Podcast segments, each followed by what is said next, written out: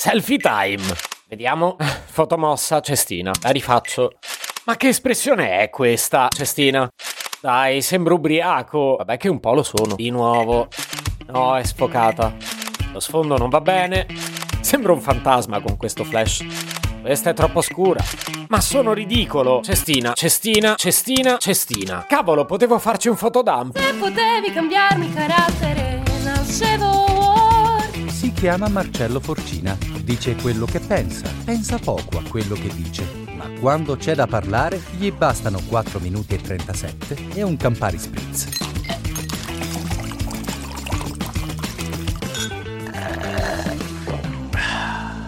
Del maiale non si butta via nulla. Vale pure per i social. Dopo che per decenni ci siamo impiccati sui fili del cellulare per scattarci selfie che neppure la Ferragni, ora in controtendenza esce fuori il fotodump. Letteralmente la discarica di foto, ma in soldoni dei caroselli Instagram in cui la generazione Z osa mettere delle foto venute male. Immagini mosse o sfocate, muri imbrattati, panini mozzicati o cocktail lasciati a metà. Foto di merda che prima non avremmo pubblicato mai e probabilmente io neanche oggi. Ma la nuova estetica dei social, anzi la nuova anti-estetica dei social, passa pure per questi contenuti qua. A chi diamo la colpa per questa novità? Ancora una volta la diamo alla pandemia. Dico ancora una volta perché pure questo podcast è colpa sua. Però insomma, mentre eravamo in lockdown, si creò una combo davvero esplosiva. Un sacco di tempo libero per pubblicare sui social e nessuna occasione per creare contenuti fighi. Tant'è che molti hanno cominciato a diffondere la vita quotidiana, che a conti fatti è un po' meno patinata rispetto alle situazioni che pubblicavamo qualche mese prima. Perché finché eravamo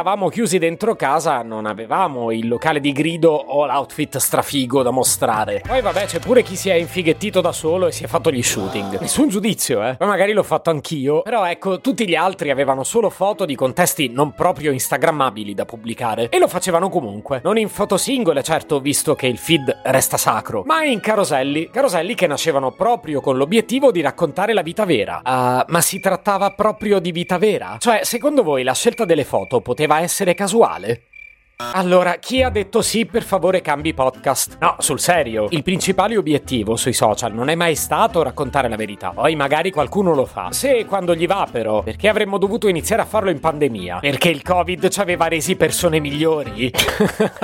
Ci credevate sul serio? Quello che penso quando guardo questi benedetti fotodump è che sono dei veri e propri prodotti editoriali. Solo all'apparenza sono del tutto casuali, in realtà sono basati su uno storytelling. E anche discretamente sofisticato, direi. Tipo voglio raccontare quanto sia trasgressive il mio sabato sera, seppur passato in casa, e metto la foto di un tappo di bottiglia, un bicchiere rotto, il mio braccio mentre sembro svenuto sul letto, ovviamente foto scattata con l'altro braccio, eh. I panni ammucchiati ai piedi del letto e un mozzicone di candela sciolto sul cartone della pizza. Tutte foto all'apparenza poco studiate, ma messe nell'ordine perfetto per raccontare che sì, sono una persona trasgri. Missione riuscita! Il sottotesto ufficiale è quindi che sono abbastanza modesto da mettermi in gioco mostrando le parti più nascoste della mia vita. Il sottotesto, secondo me, più autentico è che modesto lo sono così poco da pensare che vi interessino anche le parti noiose della mia vita. E così, dopo avervi sommerso con centinaia di foto fighe, vi propino pure quelle. Per ribadire ancora una volta che figo lo sono davvero. Perché dico questo? Perché non è un caso che a portare alla ribalta un fenomeno che in teoria sarebbe nato nel 2017 siano state delle giga influencer del calibro di Bella Hadid, Demi Lovato e Dua Lipa. Eh, mica a lanciarlo è stata Mizia che non sa farsi le foto col cellulare. E vuoi che la pubblicazione di una superstar non sia studiatissima fino all'ultima foto? E su, non sono nato ieri. Manco l'altro ieri però. Resta che comunque io un fotodump non l'ho mai pubblicato. Dite che dovrei? Faticherei pure poco perché la memoria del mio cellulare è piena di foto di merda. Se potevi cambiarmi il carattere,